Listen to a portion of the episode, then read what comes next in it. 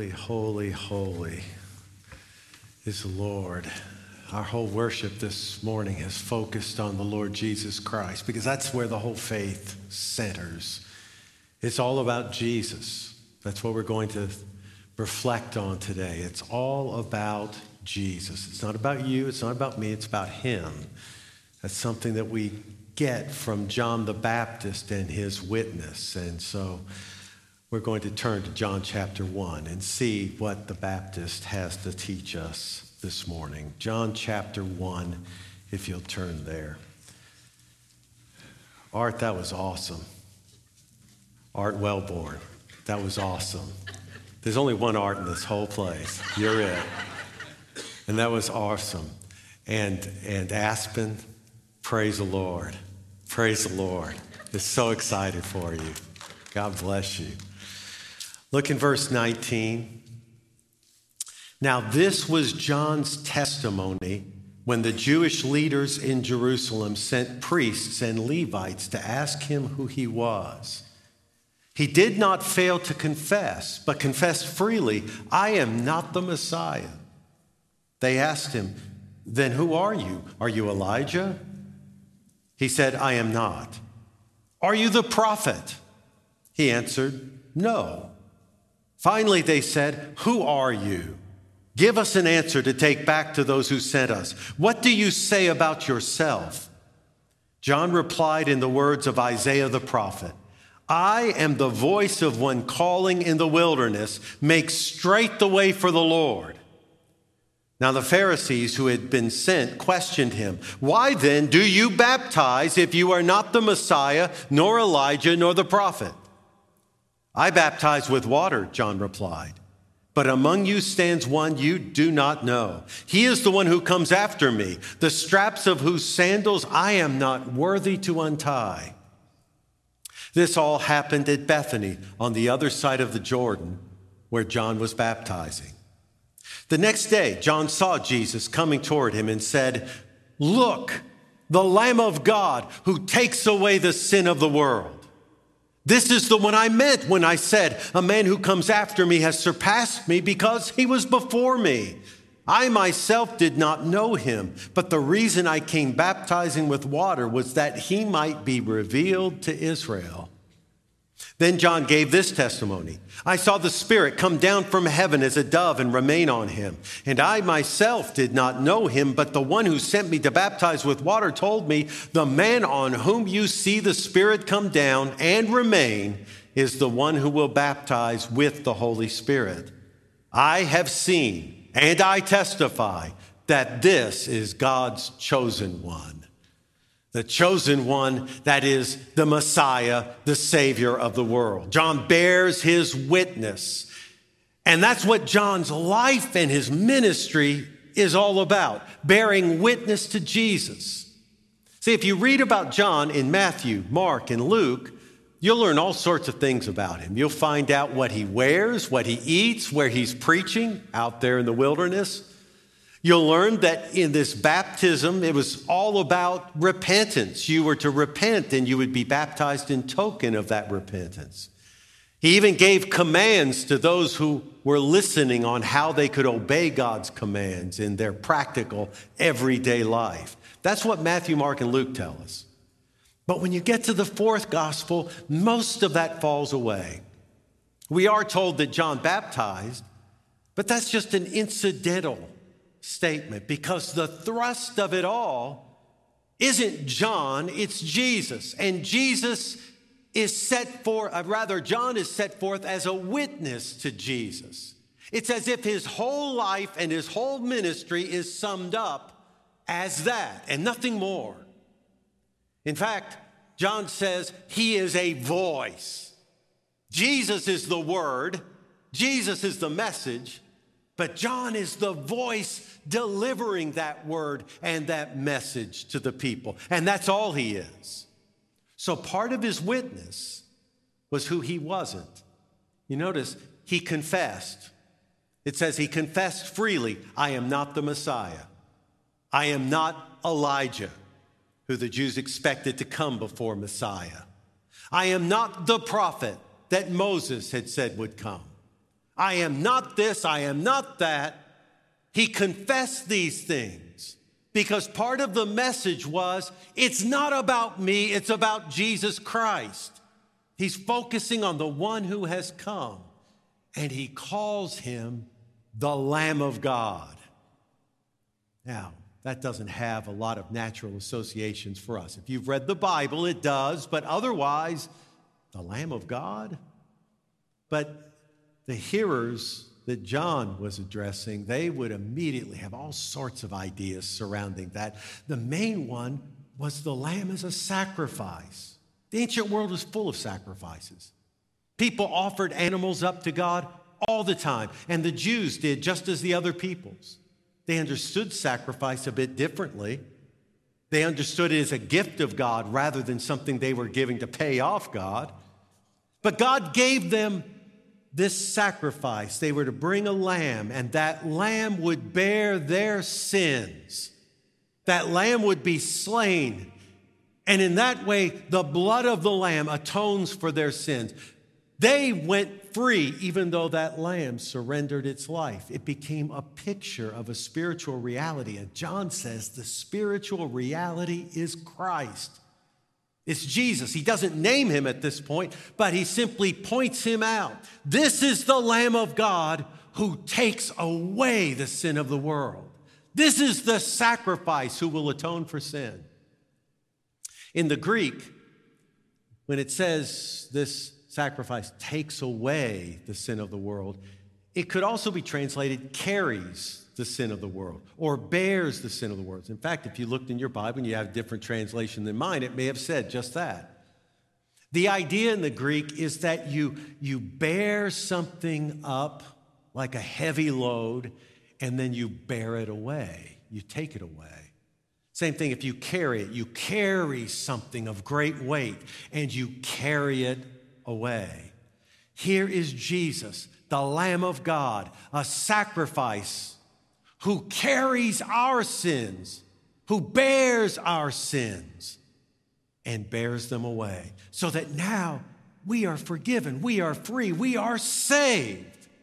That's what John says. It's not about me, I'm nothing. It's about Jesus, this one, this Lamb of God. Now, beautiful depiction of the message of John is found in a famous painting called The Crucifixion by a German uh, artist named Matthias Grunewald. You may have seen it before. It's, it's been reprinted in just about every art book dealing with Renaissance art at all, at, at least, that's ever been printed. Would you go ahead and put that up? So you see, Jesus, he has now died and though you can't really see it here, if you could zoom in on his hands, you would see just by the way his hands are snarled that he has, he has experienced horrifying pain as he, as he takes the sins of the world upon himself, terrible suffering. It's difficult to see because of the shadow on the slide, but on his right side, you can just see the blood that's running down. That's from the wound inflicted by the Roman soldier drove a spear into his side to make certain that he was dead. To the right, you see John the Baptist. It's difficult to see from this distance, but you can see at his feet there's a lamb. In fact, if you'd go ahead and do the second slide, please, you see there's a lamb at his feet. The lamb has a staff, and the staff is in the shape of a cross because the lamb represents Christ who's coming to the cross. And though, once again, it's difficult to see on the slide, from the side of this lamb, there is pouring out something that looks like blood and water, emptying into a chalice. But what's interesting is John is not pointing to the lamb because the lamb is a symbol. He is pointing instead to the one who fulfills the symbol, to the Lamb of God who's dying on the cross. It's all about him. You see the Latin inscription next to John. In English, it reads, He must increase, I must decrease. If you go back to the earlier slide, He's pointing to Christ. You see, his finger is out of proportion. His index finger is too large for his hand or even his body. And that's all meant to emphasize that, that John is a witness. This is the whole purpose of his life and ministry is to point to Christ. But he doesn't just point to Jesus, he points specifically to the wound in his side. If you draw a straight line from that finger, you would go to the wound the side of Christ. That's what the witness is all about. The Lamb of God offering up his life, crucified for us, atoning for our sins, that we might be forgiven. That was John's witness. That's what he was called to proclaim. It's a powerful message. And, and just this last week, I've been reflecting on it. And an old hymn has come to mind. Many of you perhaps have never even heard this hymn. It's called There is a Fountain. I didn't grow up with it myself, I learned it only many years later. But it's a hymn that speaks of the blood of Christ, the Lamb who's been sacrificed, his blood poured out for our salvation. Yesterday afternoon, as I was getting ready for this evening, I thought, this would be so good to sing in the congregation. So I thought, who better than Holly Tucker? So I called Holly on the telephone. This is last night, you understand, asking her about this morning.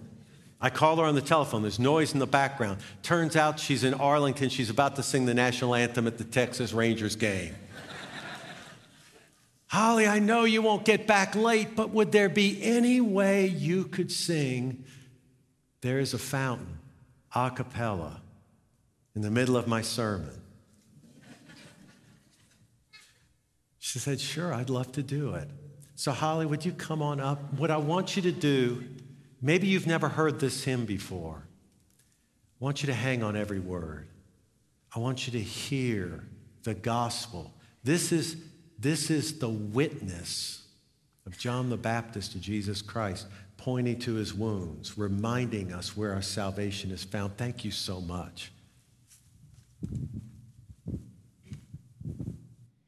There is a fountain filled with blood drawn from Emmanuel's veins, and sinners plunged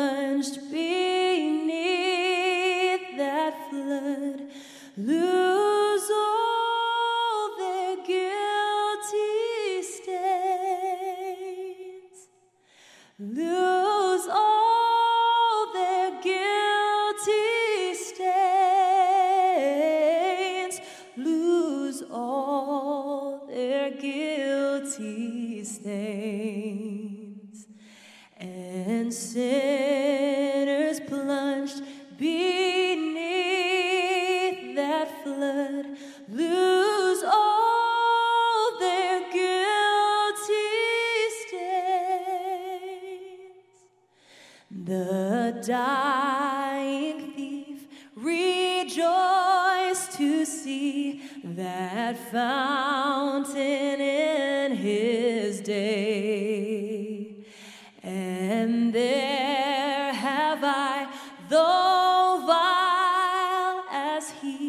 he was.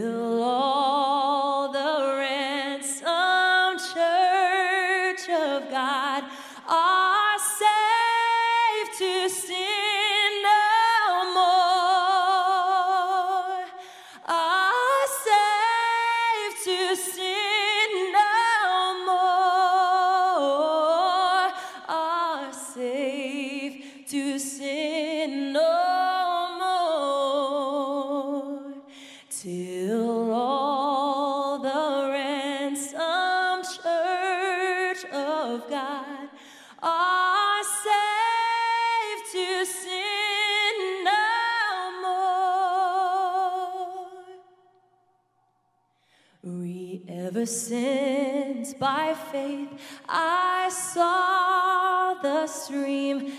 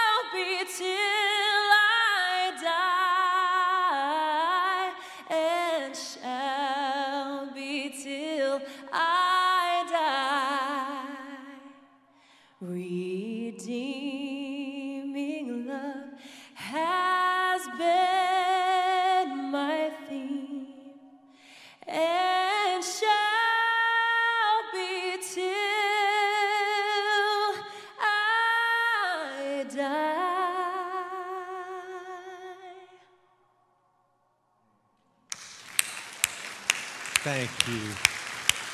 Thank you, Holly.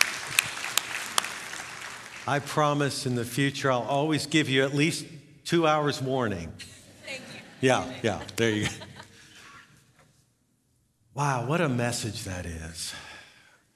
I was in Morrison Heights Baptist Church with my wife and children one Sunday when that song was sung, and I couldn't get out of my mind that last phrase Redeeming love will be my theme, has been my theme, and will be till I die, and will be till I die. It was like everything else in the service faded away because that signified to me that the grace of God seen in Christ crucified, that covers my past, my sins, but it also secures my future, my whole life. That that would be true of my life going forward till the very end, that God had been faithful and gracious, would continue to be faithful and gracious to the end. It's a powerful, powerful message. Now, here's the point that I want to get to. All of us who are believers are called to be witnesses, just like John. We're called to point to Christ. And when we do that, part of our confession is it's not about me. That's part of the confession. It's not me, it's Christ. We point people to Jesus Christ. He is Messiah, the chosen one. He is Lord. We are not. Witness is a humble task because it is the repudiation of control. Too many times people don't want Christians talking to them about Christ because they feel like we're trying to control them.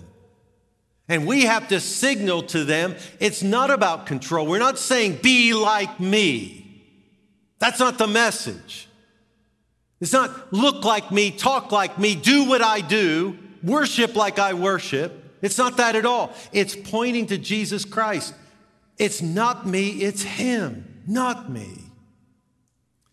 Some time ago, I did a funeral, and there was a young man who came with the family that stood out from the family.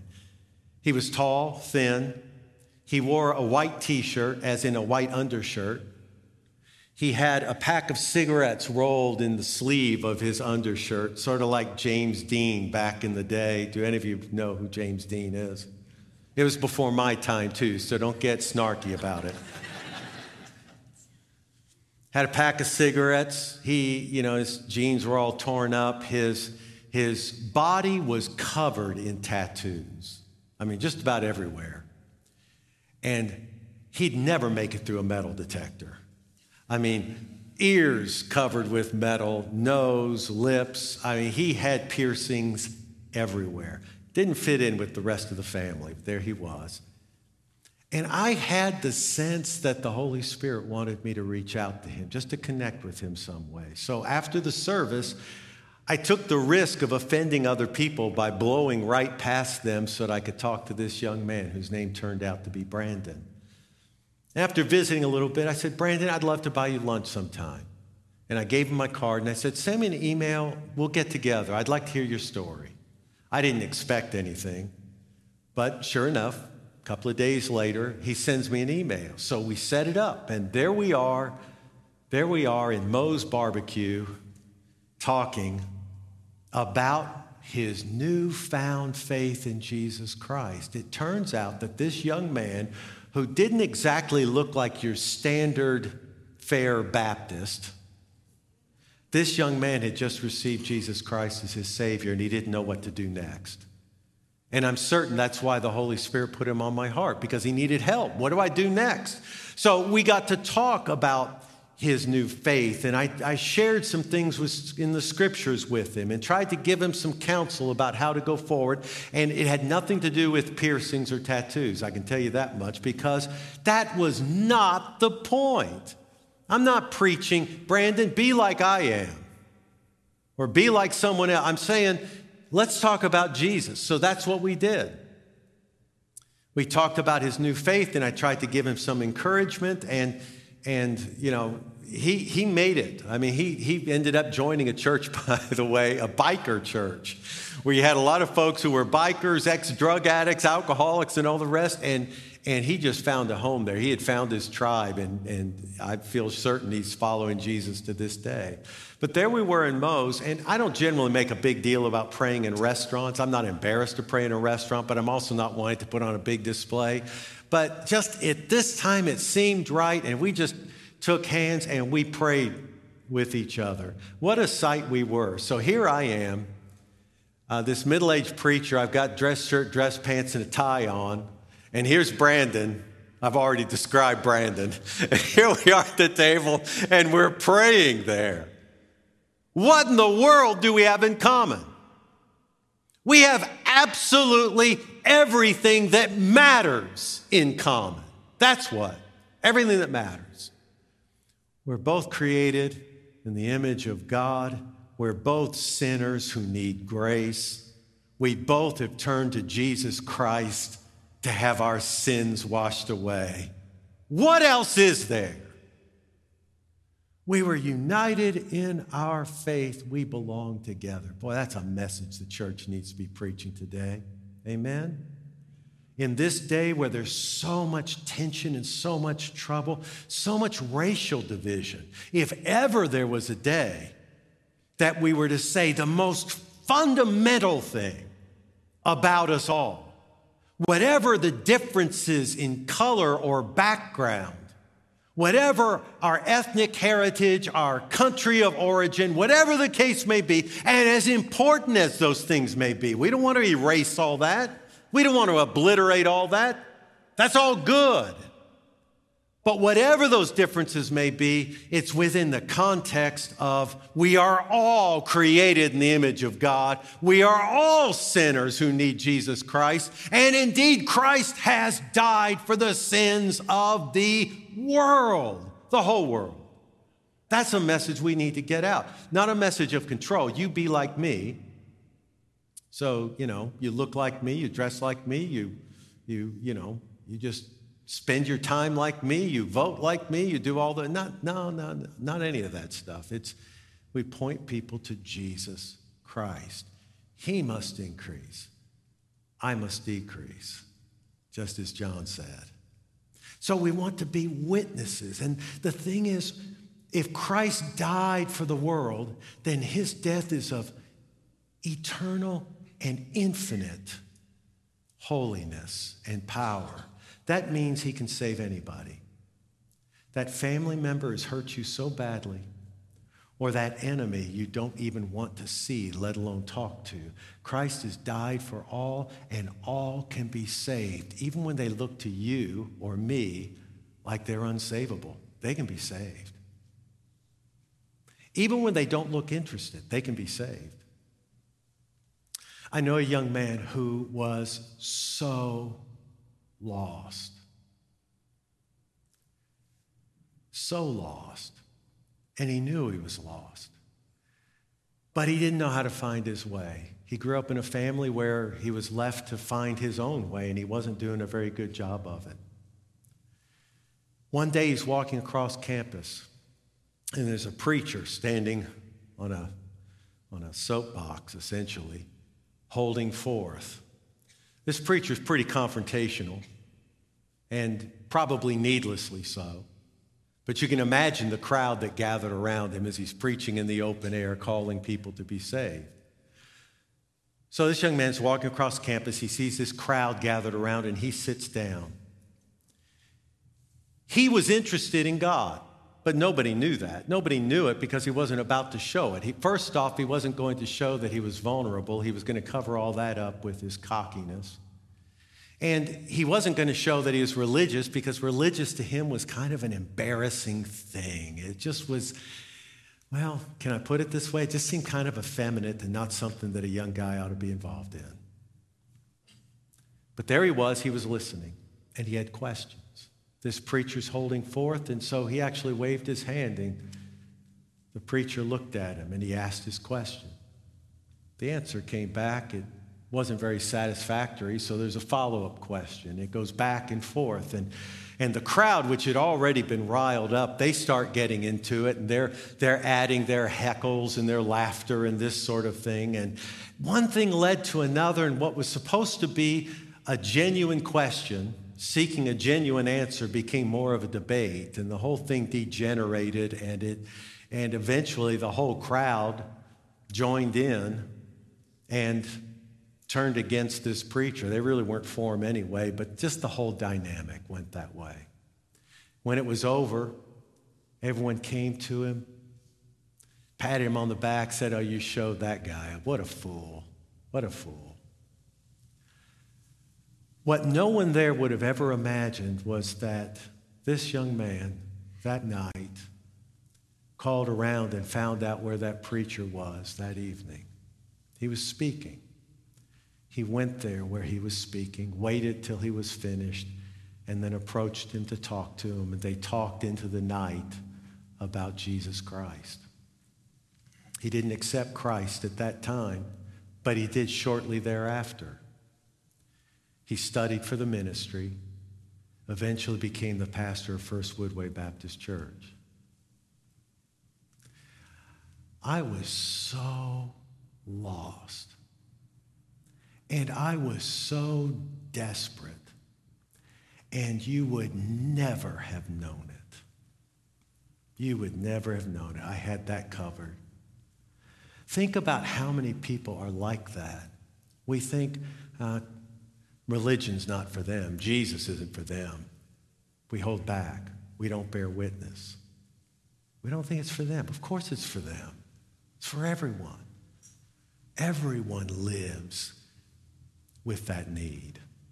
So the message, we're witnesses, and we're not the, we're not the message itself. We point to Jesus and we tell it, the message to everyone, even when it seems like maybe they're not interested. They're interested.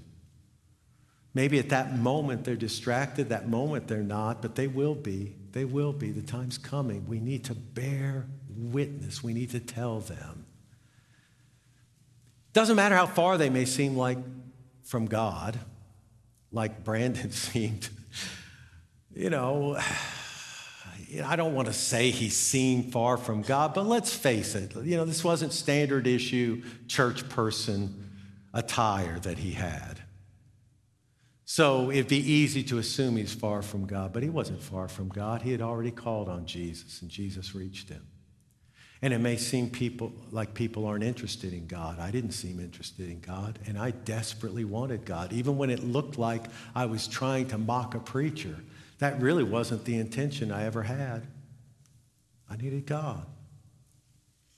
But you're not far from God. That's the thing. You came in here this t- today, and it may be that you know, you're walking with Christ and you're here to worship and fellowship with other believers. And I think that's probably true for, for most people here. And I think that's wonderful. But it may be that you've come and nobody really knows the darkness that's in your heart, except you know what's in your heart, and you know that you need salvation.